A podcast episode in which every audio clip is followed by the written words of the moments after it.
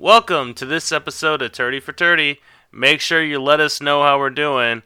Uh, you can either email us at tftpod2018 at gmail.com or hit us up on Twitter at turdy4turdy. And that's turd, like as in the poo poo. So make sure you're spelling it right. And uh, let's let's start, brah.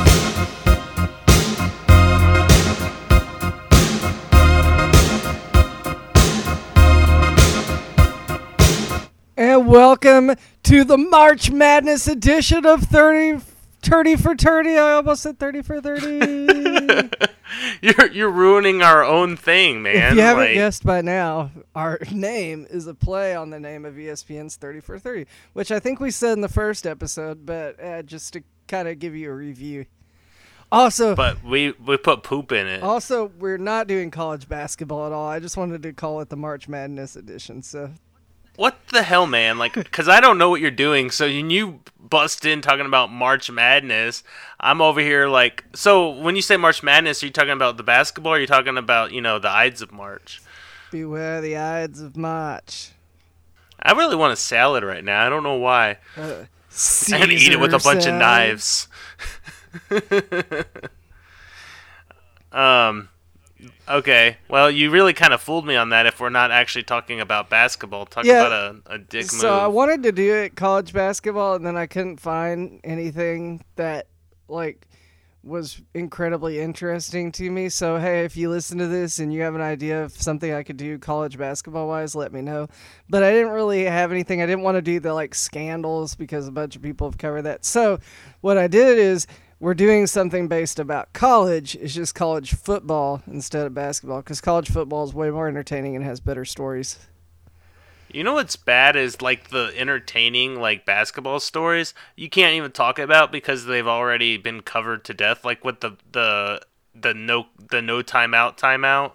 Like that's hilarious, but it's been so covered as part of like the what the Fab Five stuff that like you can't even you know everybody knows. yeah, the it. Fab Five. I had actually had that on my short list, and then I was like, "What am I really talking about here?" Like building up to get to a point where one guy didn't call time or tried to call timeout when he didn't have it. Like that's not fun. And then I was gonna do the Adidas scandal, but that was just last year, and it's been like drilled into my head so much about what that is that I was like, "Yeah, everybody knows about this. Why do that?" So You can't even do the Zion Nike stuff because that just um, cares? Yeah, Who cares? it's just he got a dud. he uh I was trying to I was gonna make a Achilles joke there and just didn't come out. But uh today we're going to talk about this is actually a kind of famous story, but I don't know how many people like know it know it. Does that make sense? Like everybody's heard heard of this, but I don't know how in depth they know it, so I figured we could go a little more in depth on that. Well, we like going, you know, deep, Go deep. So uh turd deep. so so deep. Just get in there nice and deep like. Yeah, just like you're s- traveling out the large intestines. So our story is going to start in uh, 1954 today. Ooh, The top song was "Little Things Mean a Lot" by Kitty Kallen. Kitty Cat. That's a great. That's a great name. And then the best picture was "From Here to Eternity." I've actually heard of that one. Yeah, I have too. So whenever if we're like in the 50s, anything from the 50s on, I'm probably gonna heard of for the most part. But whenever we do those where it starts in like the 40s or uh, like the 30s, some of the older ones we've done, never know what the hell they're talking about. Well, that's a lie because when we're like old men rotting away in the nursing home that our children will eventually put us in because we were terrible people and we're we're just rude to them. And uh, you know, people ask questions like about movies and stuff, and it'd be like, um, yeah, I don't remember any of that. you literally would remember like the fact that there was the Pocahontas ripoff of Avatar, the Titanic movie, and The Matrix, The and Departed. other and yeah, other very large movies. But then if someone asked you about like Pineapple Express, you'd be like, huh? I kind of remember it. Actually, I probably remember that and like Super Bad, but Yeah. That's mostly just because of the super you know bad, what? Like, uh, here's a good one that I won't won't remember when it comes time, and that's a what was that movie called? Year One with Jack Black. Oh, I I don't even remember that now. Yeah, that one that one will be forgotten. So Remember that in like Adam Sandler movies. Actually, they'll think like Adam Sandler was the biggest movie guy of all time because it'd be like apparently or that, and they'll think Highlander like won an Academy Award. well, that's just your kids. That doesn't go for everyone's families. Hey, Highlander, greatest movie ever made. Not true. Period. All right, so Bear Bryant was hired as the head coach. Ah! Ah! You don't like Bear Bryant? No, him and his houndtooth wearing colt can go get stomped on by the fucking elephants that they like to jack off themselves. Well, we're not talking about Bama Bear today. Oh, okay, I'm fine. Uh, Bear Bryant was hired as the head coach of Texas A&M in 1954 to replace uh, head coach Ray George. He Ooh, two first names. Ray George. He he arrived in February, and as soon as he got hired, he started completely cleaning house. Uh, his reasoning for that was that he had, you know, from what he had seen of the team the year before, he thought that the players were weak, and so he thought that was the coach's fault. And in order to fix it, he had to fire all of the coaches that were previously there and bring in his own guys. Well, what he should have done is just hire his namesake, a bear. Yeah, that would have that would have got him into shape. Do big cat drills with the bear. Uh, he also thought that uh, the campus at College Station they they became like too big of stars on campus. Basically, he was tired of the football players always getting what they want, and he thought it was kind of making them pansies. So he decided that he was going to form a uh, a preseason camp before the season started to go to go out and practice. Two a days. Yeah, you could say that. Um, also, I uh, I don't think any of his teaching stuck. If you look at the current state of uh, college football, No, we'll get into that. We're going to talk about what he left for the game and why it didn't work. But also, um, 1950s like sports weren't like a big thing. It wasn't like a career. You know, we talked about that before. You you didn't make money then. yeah, but still, like high school athletes and stuff. Were athlete, athletes on school campuses have always been the most popular guys. So I could see where even though it's not today, like it's not Johnny Manziel getting to fly in A and M's jet to places and stuff like that. It's not like that, but you would still be like probably the most popular guys on campus. like I got to travel in an automobile. But Oh, an automobile. Well, um, I guess it was the 50s. Yeah, so they had cars. Were, were yeah. I was wondering where you were going with Never that. but mind. That's fine. Uh, he wanted to find a place where the players could live, breathe, and eat football. Like he just wanted it to be nothing but football. when you said that, I pictured that Charlie Chaplin thing, you know, with the boiled shoe, and they're like eating that. I pictured Oh, them doing that with the um, football. What was that movie called? Modern Times. Yeah, them just really like funny. sitting at this like team team meal, and they have like they're eating a like deflated like football. I'm not a like silent movie hipster that likes those kind of things, and usually I, I don't really. I'm like I'll watch old movies, but not silent films. But that one's actually funny. I don't know if you've ever seen the whole thing, but it's pretty pretty great. Well, you want to know how my knowledge of that is even exists is from goddamn Looney Tunes. I'm pretty sure they did it.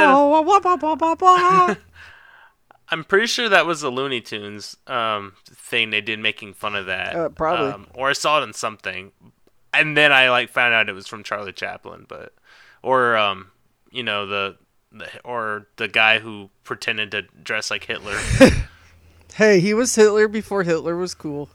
Man, imagine how much more fun World War II would have been if it was just Charlie Chaplin running the Nazis. Did he never do? Uh, he might have been dead already. I wonder if he ever played Hitler like in a skit or anything. I feel like it's too perfect, but he might have already been dead. I think um, I don't think he was doing that stuff then. I don't. I think he was more of a. He wasn't in the the forties. I don't think. Because that would have been. Ta- uh, I mean, the earliest had, he uh, would've done he didn't, is, like, He didn't do talkies.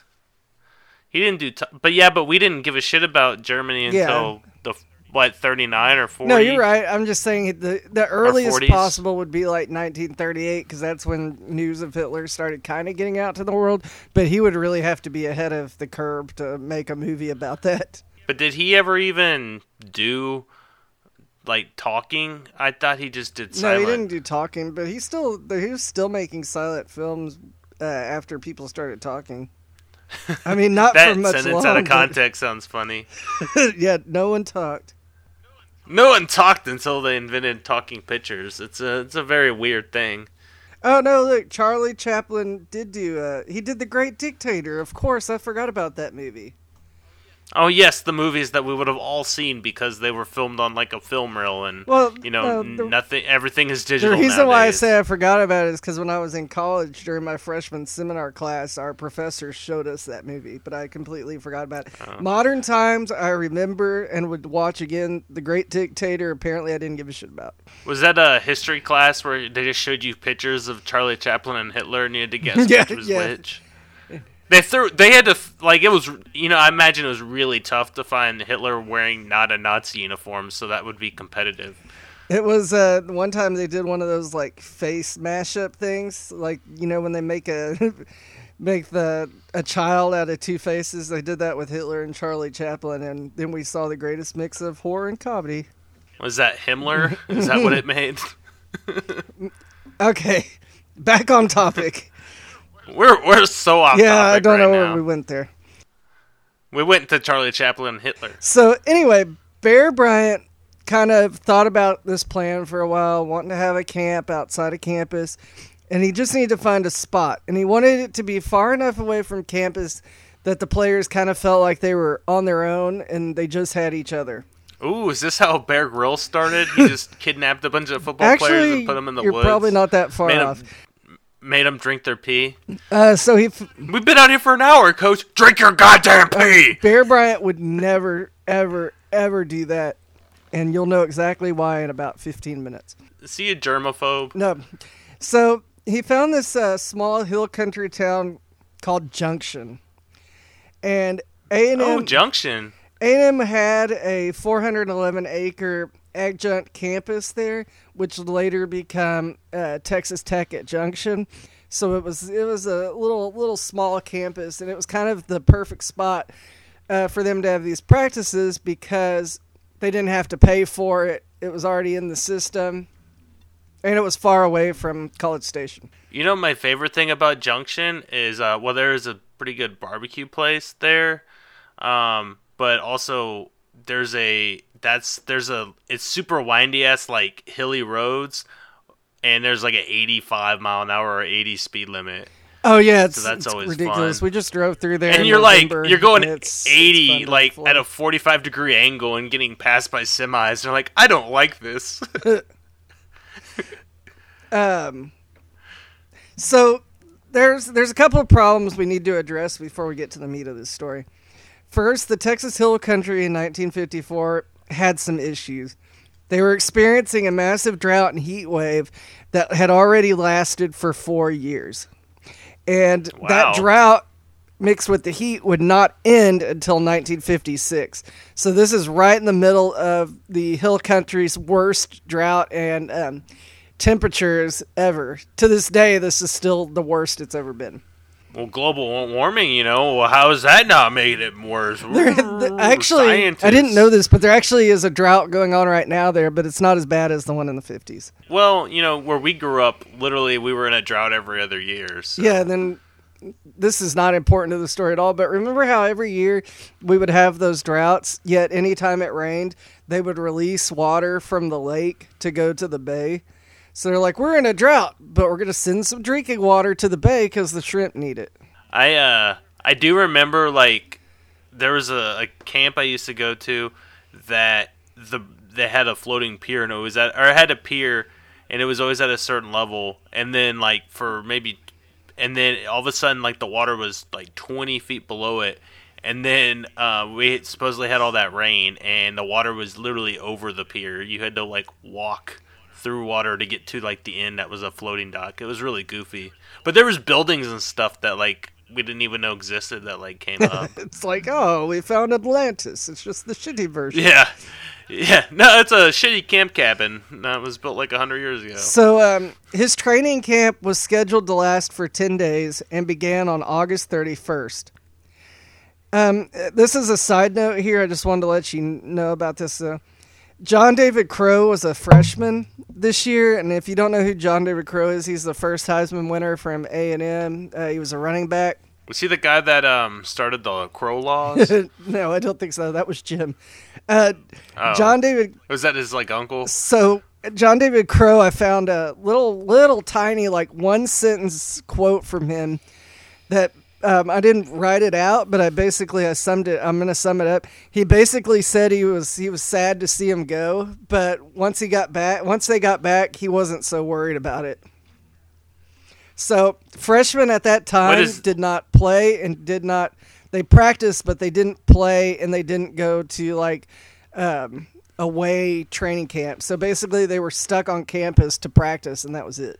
Didn't they have like freshman teams back then, though? Uh, they might have, but he definitely wasn't a part of the main team that year. So, um, players arrived at the practice field uh, in two buses. When they got out of the two buses, they noticed that the field was covered in rocks, uh, had a lot of weeds, and uh, a ton of sticker burrs, or what we call sticker burrs here. I don't know what they call them around oh. the the rest of the country, but they're basically like little tiny prickly weeds that will get stuck in your skin if you like touch them. Dude, I have like Vietnam style flashbacks of sticker burrs because when I, I growing up, we lived in Flower Bluff, and that was like literally the grass. Yeah, if yeah, there was any grass, there was sticker burrs, and I just I remember just getting covered in them, either like coming off a slide or um, heck, they'd get stuck. Like when I played soccer, they'd get stuck like in your sock, and it's like, what the hell is like it just it was excruciating. I remember playing golf at the base out there in Flower Bluff, and if you like got off the fairway and it went into the rough, you would have to pat down your shoes afterwards because they were just covered in stickers. Yeah, I I don't know what those are officially called, but yeah, we just stickers, man. Hopefully, you know kind. what I'm talking about. You've probably seen them. I don't know. Maybe it's more of like a Texas thing, but yeah. I think it's definitely. I haven't seen them anywhere but Texas. But that being said, my geographic region is limited to like three states. Here I quote Gene Stallings. He said, Goat heads and big old sand burrs were everywhere. Every time you put your hand down, you put in sand burrs. So I guess it was called sand burrs to him. I think it's one of those things that regionally has a different name everywhere you go. And, the things that look like what are those called? Like they're not sea anemones, are they? The pointy oh yeah, yeah, yeah. I know what you're talking about. The like man o' wars. A man o' war is like a jellyfish. Yeah, that stings the hell out of you. I guess it's I, I know what you're talking about. This is really hard to explain, but you'll you'll figure it out. It's basically a circle with a bunch of needles coming out of it, and it gets everywhere, and, and it gets stuck on you, and then you try to take it off, and then it gets stuck in your skin, and then you have to like try to shoo it off yourself, and then it gets stuck on that hand, and then it's just an endless cycle. It's basically like trying to get bubble gum. Yeah, it's a, like they're annoying out of your hair. It's annoying. Another player described the field by saying it wasn't a football field and it wasn't even really a field at all. Uh, obviously, in this day and age, that would never pass, but back then, they they had to deal with it. It builds character, man. Uh, Imagine getting tackled into like a, a pile of like pointy, pointy pollen. Oh yeah, it would suck get stuck in your helmet. Yeah, because one thing to like fall on it, but to like get tackled and slide like going full speed into a pile of sticker burrs, that sounds miserable. Especially if it's like the whole plant. That was the worst if you got the whole plant. Um. So basically, you're dealing with really high heat sticker burrs, and most people today probably wouldn't be able to last out there for very long. But uh, one of the players had a theory about why their team was kind of like not really too bothered by it at first. Um, a lot of the players never had air conditioning in their home or even in some of the college buildings, so they weren't really used to being in cool air all the time like we are. And so, why would you live? Why would you live in freaking Texas if you didn't have air conditioning? Hey man, you got if, if you got to live where you work. If I was alive, if I was alive at a point that had no air conditioning, I would live my happy ass up in like Maine or too something. far, too cold. Go to California. The weather's always nice. Well, I'm surprised like the entire population wasn't like in California at some point because literally it's it's perfect all all yeah, year. it's like 95% of the time it's perfect. and it's got a cool breeze, unlike you know South Texas. That like if you get a wind, which there's always wind, it's 40 mile an hours and like basically like someone opened the oven and put a fan in front of it, and it just hits you in the face and you can't even breathe. Yeah, and the players were just a little more acclimated to it back then than football players would be now. And that's why Texas is the best state for football. Uh, still, though, the heat of the day would hit temperatures between 95 degrees and 100, so it's still hard to get used to that. Um, another player named Dennis Goehring uh, also described another reason why he thought players might be tougher back in the 50s than they are now. I don't know how true this is, but I'll read you the quote. Because parents beat their kids. Adrian Peterson. He's trying to make his kid like a 1950s kid. I don't know if he really wants to go back to the 50s, though. Yeah, good point. Uh, David Goehring said, We had just finished World War II, and those guys were mentally tough. Blood and guts were part of World War II, and you, if you got. It was 10 years before. Yeah, that's why I'm saying I don't know about this quote, but I'm just going to read it to you because I thought it was interesting. His thought. He said, "You're you get your nose busted. That's nothing. You got to understand that there was a different perspective. I didn't think of it as anything other than just the way it was going to be." That's that's kind of It's a true. stretch. Like like it's it's half true. Well, the thing is, is back then like men had to be men. Now, like you know, you have these you know football players that make two hundred million dollar contracts, but yet they're dyeing their hair and wearing earrings and getting manicures and pedicures, and they're still like you know the super cool manly type. So you don't like dyed hair? I think some of these people look like skunks. Okay. Like oh Odell Beckham, I'm not crazy about his hair. Honey Badger pulls it off. Odell Beckham just looks like he's, you know, a modern day George Michael. All right, I'll I'll let that one pass.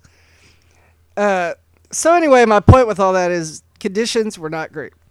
Uh, camp began with 90 players, but the numbers would slowly decline over the course of the, the whole training camp. Did people die? Uh, no, but players left due to injuries. Uh, some players left because of the conditions, and others left just because of Bear Bryant. And it's just that some players weren't really willing to pay the price that Bear was asking them to be on the football team at that time. Uh, a lot of them were also scared of him. I would be scared of uh, Bear. I mean, did they try standing up like straight and like standing their ground and waving their arms above their head and like screaming? Whoa, Bear! I heard that's how you get rid of bears. Uh, the Um, coaches, but that doesn't work for too, all way. bears. That's another Huh? note I got to put in here. The coaches were also scared of him.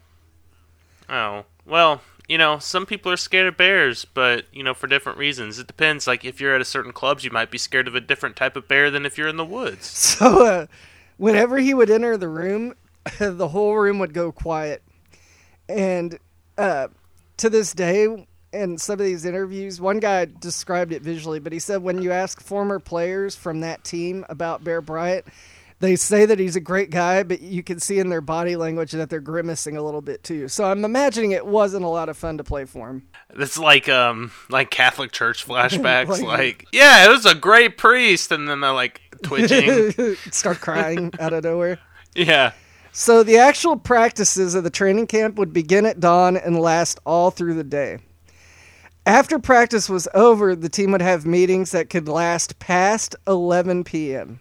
Damn. I don't even think you can legally do this from like a not from that point of view, but because of like NCAA rules, you're not allowed to practice more than a certain Exactly, amount of yeah. You could not do this today, and there's so many other reasons why you could not do this, but that's the first. You would like reach their weekly practice allowance in like a day or So they're two. going out there at 6 a.m., practicing until the sun sets at like 7, eating dinner, and then going to meetings until 11. Hell, they can't even do like autographs because that counts as a practice day. Yeah, that's weird. Uh, after each day, players would start to quit because they would get hurt or it was just too grueling. Uh, and another thing that Bear Bryant did that I haven't talked about yet is he banned water at practice, which was kind of a common practice back then. But uh, usually in 95 to 100 degree temperature, you wouldn't wouldn't do this, especially for the whole day. But they were not allowed to drink water throughout the whole practice. So I had a in high school when I played soccer, I had a coach who um he he was a military guy. I mean Air Force, you know, so you can that you know. Yeah. Okay. Um, but he uh he refused to put ice in the water because he said it was more hydrating for you know room temperature water or warm water which is actually like kind of true because you know you can drink more of it Yeah. quicker but then he would set the bottles of water on the track and you know we had that like rubber track and it would be 100 degrees So you basically outside. microwaved the bottles of water. Yes, so you'd be like exhausted from running around and sweating your ass off, and then drink literally, basically like coffee temperature water, and um, that was never fun. yeah, no, that's that's not fun. But at least uh, the thing that the players did get to from for relief of the heat was they got two towels soaked in ice cold water. So they had ice cold water available. He just yeah, you couldn't drink it, but you could put it on a towel. I, you just see me off on the side, like literally like sucking everybody's towels. Well, that's the thing though. When I say I would towels, I would be like standing on the there's be some guy wiping sweat off his face and I'd be at the end of it like just I need water. uh, that's the thing. When I said two towels, I didn't mean two towels each person. I meant there was one towel for the offense and one for the defense that was soaked in cold water. I I might actually vomit. That's nasty. all day long. Same Oh. towels all day uh, long, soaked in water. But so they like so is it they soak it in water at six o'clock in the morning and and then you gotta deal with it all day. It'd be dry like an hour later. I, the humidity, it'd probably you know it'd be wet all day, but it Well, would all definitely the not sweat be that got on it would make it wet all day. It'd be soaking wet. Just Ugh. not with water anymore. You want staph infection? That's how you get staph infection. So by the end of practice, play, some players had to be drug off the field by their heels, or they suffered from something they called the blind wobbles. They would just stumble around and fall trying to get to the locker room. They they couldn't even walk anymore. Jesus Christ, Bear should go coach at Maryland. Once they once they actually got to the locker room, all the players would make a mad dash to any water faucet they could find, the shower, the uh, sinks, anything that like had water coming out of it. The players would basically fight each other to get, and they would cup their hands and drink as much as they possibly could because they hadn't had water all day. I would literally drink out of a toilet. I think if I was in that position, I'd just be like head like completely like in like Aquaman, just straight up like my head completely in the toilet, bobbing for shit apples. after a few minutes after a few minutes of not practicing uh, because they had been going all day their muscles would tighten up and cramp to the point that they said it was like their muscles would become metal and they would fall to the ground and start flopping like fish uh, Jesus Christ, that's like that's not good for you. it gets better residents of junction could hear players howling in pain all the way down by the river near campus which was about a football field away from the locker rooms Jesus, like, hey, honey, is that wolves? No, that's just the football team screaming in Yeah, they're pain. dying. Ah, damn, I thought it was those coyotes getting after a sheep again. so Jack Pardee was one of the players on that team. He also was a he's actually a famous coach too. He coached with the Redskins. He coached at A and M. He coached at several different uh, different colleges and a couple of pro teams. I think he did the Houston. What was that team called? The Houston Gunners or whatever the uh, AFL team. Or no, the USFL Uh, team. if we're talking USFL about team. gunners, are you sure we're not talking about UT? Yeah, ooh, at that time, that's a good point. Uh, I think we actually talked about him in the USFL episode, maybe for a minute, but I can't remember. But anyway, he's a famous coach now. He said that some players lost 10% of their body weight in a day. And he famously is known for losing 20 pounds in one day of practice. So it was basically being tortured. What did he? How did he lose twenty pounds? Did he give birth to a child? Yeah, that's or did he just take the biggest shit ever to exist? he just sweated it out, man. They just were sweating constantly. That's definitely not good for you. Like losing water weights, you know, it it is good, but I uh if you're losing 20 pounds worth of water weight, that's probably very bad for you. One player named Billy Schroeder suffered a heat stroke. Uh, he still has. Only one player. that's true.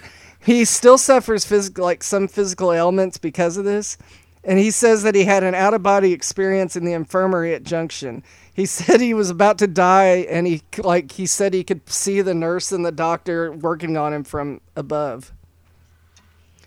Uh, Dr. John Wiedemann, uh, who was just a doctor in Junction, like an old family medicine doctor, saved his life by covering him uh, in ice. and he still remembers vividly the student trainer that was standing over him when he collapsed on the field and sobbing because the guy thought one of their best players had died. What's wrong with him? I think he did. we'll poke him with the stick. Killed him, Burr. I, he said, I saw God and he wore a houndstooth and a hat. I'm assuming he just always wore a houndstooth. He could still wear red houndstooth at That's A&M. true. Uh, the town's ambulance was called out there one time. The, the, they have a single ambulance? Well, that's a, it. Said the it said the ambulance. So it sounded like it was like one ambulance. They probably well, it's Junction, so yeah, I'd probably say they only had one or two. It's some guy with his like minivan painted like red and white, and he's He's- got a, like a flashlight. He just turns off He and sticks on. his head out the window, and goes wee woo wee woo.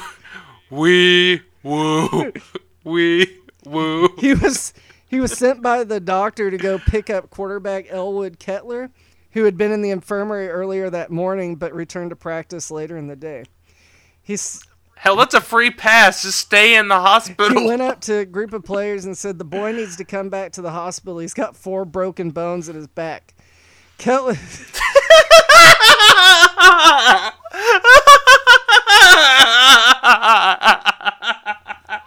oh my god. The problem with that was Kettler was on the other side of the field practicing and running a full scrimmage with the first team offense. Jesus Christ, this man like had to have been in excruciating pain. Everyone around discouraged the ambulance driver from going to get uh, the stretcher and taking it out on the field because they said if you take that stretcher out there, Bear's going to get creative with it. So eventually he just gave up and drove off. Oh my god. so that guy just practiced with a broken back. like, I don't even know how you're standing, even if it's like Guys I- were just I tougher don't know how the then. back That's what we talked about at the first. They were just Yeah. I think it's just they weren't allowed to act like they were like this way. That's why people have so many problems now, especially like the baby boomers, is because they weren't allowed to experience them. You know, which now we're allowed to experience too much stuff. Damn hipsters. So, so Bear uh, had another problem that I haven't talked about yet, and that was players leaving uh, the camp. They would literally run off in the middle of the night. As Sneaking out, like, is this like the Great Escape? Did they dig like tunnels out of the dorms? Or It's like something? Hogan's This guy, Heroes. d- he he dug through fifty feet of concrete or fifty feet of shit and came out smelling clean on the other side, like Junction Redemption or something. so, as uh, these players would make a break for it, the other players would yell as they ran off, and they would say stuff like, "Tell the girls back in College Station we said howdy. Tell them we'll be home real soon." Oh my god! the uh, the Uh. runaways would either hitchhike or go to the bus station and uh, wait until the the manager of the bus station opened opened up the, the next morning. When that guy would ask them where they wanted to go, they said they didn't care and just to get the first ticket out of Junction. Um, I mean, I would have thought they might have said like you know uh, College Station. so luckily for them, most of the buses headed east towards College Station, so they could get off at wherever they were going and then get to get the ride to College Station. But um, Damn, Junction to College Station. That's a little bit of a a bus ride. Yeah, and he said that Considering you'd probably have to go to some other major city first. he did say that some players would just get on the bus and even head west, so just farther away from College Station, but just anywhere to get out of Junction. I want to go paying for gold. It's like, yeah, that ended a long time ago. I don't It's care. better than this. yeah. Uh, the players that were brave enough to tell uh, Bear that they were leaving would get a bus a ride to the bus station and a ticket home. So it was better to tell him that you were going to leave, but most of them didn't have the balls to do it. I uh, well, here's the thing though. Did they ever hear from any of those people again after they boarded the quote unquote bus? Uh, I don't think I don't think most of them were allowed back on the team. I think the ones that like went out from injury could come back, but the ones that just bailed were not not going to be on the team. It's like, yeah, um, he, Jeff went over there and told them that he uh he he didn't want to be here anymore, so he got a bus ticket home. But I hadn't seen him. And uh, hey, have you noticed that like fresh dirt over there on the side of the practice Why field? is there a cross stuck in the middle of the in the middle of the field? so nine days into the camp, Bryant decided he needed to do a head count. It turned out that 76 players had left. Jesus Christ! How, wait, so he had to do a head count. They started with ninety Yeah, players. and 76 of them. uh, Why do you have to do a head count when you notice the seventy-six people have left? There'd be thir- like there'd literally be like nobody. So, there'd be the starters. I- the numbers. This is. I think it's kind of an estimate because there's one book that said there was 90, and there's another that said there was 111 total players. And they said by Still, the if end there were 76 35 people left, left. you would so I think that's based off that like 111, 112 number. But anyway, yeah, you would you, notice. You, you would notice, like, hey, we had like a shit ton of people, and now there's literally like a gaggle. So uh, the that day he realized that the team was completely out of centers, and um, so he suited up one of the team managers that weighed a total of 150 pounds. Oh, that's fun. Good for that guy. I'm sure he didn't get his world rocked. So anyway, that's the uh, the sequel to the Twelfth Man story. That's another version of the Twelfth Man at A and M. This guy had to step in because the whole team quit. I feel like 12th man just came from that was how many people we had left when the season started. it makes sense.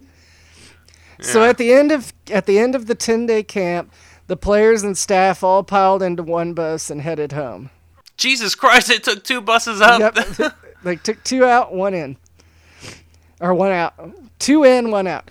After What they do with the bus driver? They just leave him there, like we don't probably need you. We don't home want to pay like you to come the back. week before, like to hell with this. He, he- what if like he just literally like what they should have done is just leave the bus there, and then if you didn't want to be there anymore, you just had to go to that bus and stay on there till it was full, and then just go home. That would have that would have been financially probably better for the guys that bought the bus tickets. Uh, it's like, hey, um, yeah, I've been living on this bus for like five days. Are we almost ready? Ah, yeah, we just need one more guy. So, did Bear Bryant's Hellscape training camp work?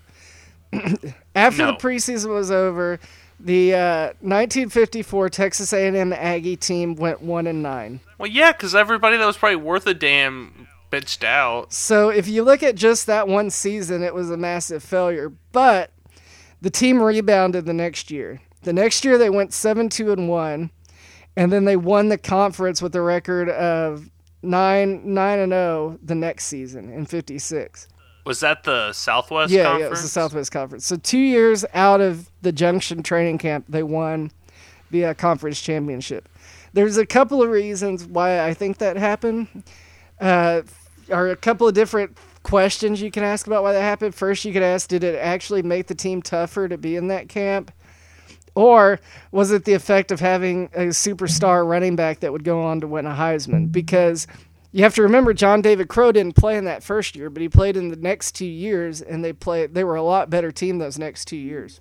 Um, you could argue that having a Heisman caliber player definitely affects, you know, you winning because um, OU probably would not have won as many games as they did if they didn't have Kyler Murray playing. Yeah, I think it's a fair argument. You could also say When that you have a- Bear yeah. uh, actually got to recruit in those two years his own players instead of inheriting them, so that has to take effect too.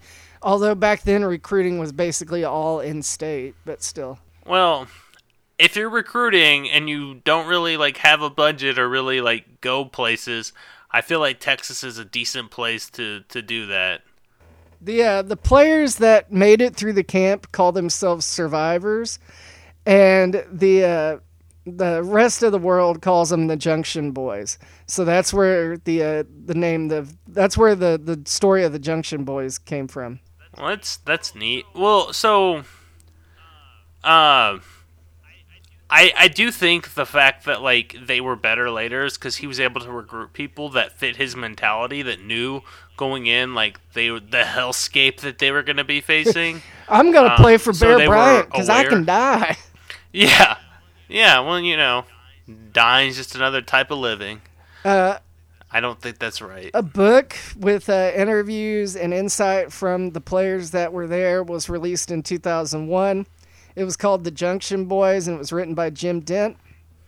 It was so popular that it became the subject of a made for TV movie called The Junction Boys that was produced by ESPN.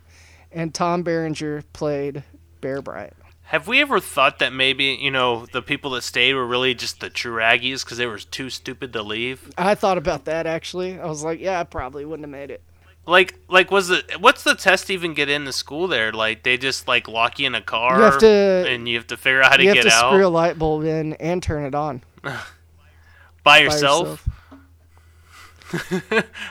so Team building exercise. Screw in this light bulb. I don't know. We don't have enough people, coach. There's only twelve of how us. do we do it?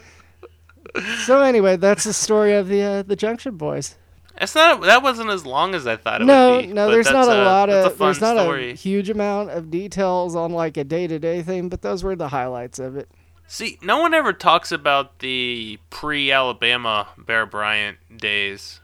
Yeah, that was the thing. And actually, um, one of Gene, I think it was Gene Stallings. I I'm doing this off the top of my head, but I think Gene Stallings was still like a big, uh, was like a big Bear Bryant supporter even after all this, and actually took over uh, Alabama after Bear Bryant had left, and won a national championship with them in uh, 1990, early 90s, like 92. Huh? I thought they were pretty bad. Um, I'm gonna. I'm So gonna I actually have a funny- that. Go ahead. Let me check to make sure I said that right. uh, I actually have a funny Bear Bryant story. Um, that's not really about him, but more about his like legacy. So back in whatever year it was, 2011, um, I went to Tuscaloosa for the uh, the game of the century, whatever they were calling it when um, Alabama played LSU um, in Tuscaloosa, and uh, we the day before we were just walking around, and uh, we went over to the statues that they already had the Nick Saban statue, and he like was still alive. and is Yeah, still so alive. they had, like, Nick these- Saban's not dead. Everybody. So, well, I mean, he's dead on the inside, but they had several of the statues up, and we literally were just looking at the statues. Of course, like when you go to away games, you just wear your team gear the whole time, even if it's for like three days. So we were walking around. And a security guard got like very combative with us, and he's like, "You guys need to leave." It's like, dude, we're just looking at the freaking statues. Like, we were literally like perfectly calm, like looking at the statue of Bear Bryant and like taking a picture and the guy like literally chased us away like we were terrorists. It was the most ridiculous thing ever. you can't disrespect Bear like that. Yeah. Well, I'm sure he went home to his, you know, cousin and they knocked one out. You remember that story about the uh, the guy that poisoned the trees in Auburn? Yeah, we I uh, when I went to Auburn, that might have been that was during the, the Cam Newton year. I might have gotten a little inebriated and might have um um made some jokes about it. Ooh, that didn't go over well. I think that ha- did that happen there that, that yeah? Because the whole thing that happened was he was at the game and saw that somebody had put a Cam Newton jersey on the statue of Bear Bryant, and that's what pissed him off and threw him over the edge to go poison their trees. By the way, those those campuses are beautiful, but man, when I was at Alabama, I or yeah, in Tuscaloosa, I literally thought I was gonna get stabbed the entire day. It also didn't help that one of the guys I was with was a total douchebag and like being very combative to people after we just beat them in a like close kind of controversial game. um, so uh, I'm glad we made it out alive.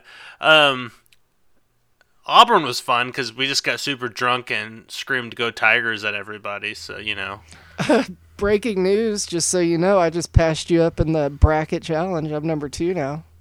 uh, well, you are number two I'll be number one. because you're shitty. I I was number one Yeah, though. But that So Auburn game, that Auburn game anymore? just switched up the ranking pretty big. A lot of people didn't have Auburn. Yeah. Shit, that probably uh, screwed me up in my other bracket I'm in too. Because I actually I might have picked Auburn in that one. Anyway, this will be well past by the time this episode is out, but I just thought you should know. Hey man, I'm just excited. The uh, the the Tigers are in the Sweet Go 16. Tigers. Hey, and fun fact, um, my mom went to high school with the uh, interim coach at LSU. Oh, nice. Man, we found one of our old yearbooks and he was in it. You should call him up, give him uh, advice for the game. Well, I always thought like um, well, when I worked there, I thought about like being like, "Hey," and I'm like, "No, that's creepy." So I never did, and now I don't work there anymore. So. Tell him, hey, can you uh, try holding on to the lead after you get it and not making it stressful at the end? Jesus Christ, two games in a row. They were up, what, like 12, 15 points in that game and just dominating them. And then I looked at the score and it was freaking tied. And I'm like, what the hell happened? Yeah, they, they can't do that every game. And ex- literally, two the two the two games they played have been like that. It's super stressful, which they won't beat Michigan State. But, you know, hey, man, they didn't make it for like 10 years and then they make it to the Sweet 16 for the first time in 13 years. They hadn't made it since Big Baby. That's insane. Yeah. Well, the Ben Simmons year, if he hadn't screwed up so bad, they might have made it. No, the problem was the Ben Simmons year. It was literally Ben Simmons and like five other people or four other people. Oh, that's true. That was a bad team too. He was just really good. It was a bad team. Like all these players that are on the team now didn't come in until, um, what's his name paid for them to come there. I mean, until uh, he he got them there. until Will Wade got because Tremont Waters and Naz Reid and all like literally everybody on the team now. Um, Mayes. is a Will Wade recruit. Which I don't understand how you could have a player be cleared from the same thing that the coach is involved with, but then the coach doesn't get cleared. But what do I know? What do any of us know? You know nothing. Well, that's our episode for this week. Uh, subscribe, leave us a review, let us know how we're doing. Um, I'm out of here. Maher, you got anything? I, I really like how you just let me go on a rant about n- nothing on topic for like 10 minutes at the very end Yeah, of it the wasn't. episode. It wasn't That, uh, anything. we need to fill some time. That was way too quick. yep. So we filled it with random stories of jerseys on statues and LSU talk. And trust me, that was enough LSU talk for me for the next like three years. Well, you you just keep picking teams that you're a fan of. You pick A and M. You pick the Redskins. I mean, what are we gonna start talking about? Like Satan worshiping? Because you know, if you like both of those teams, then you definitely have to be a devil worshiper. Not true. All right. Wink, wink. we'll catch you next week. Have a have a good rest of your week, and yeah, we'll see you. Bye. Peace.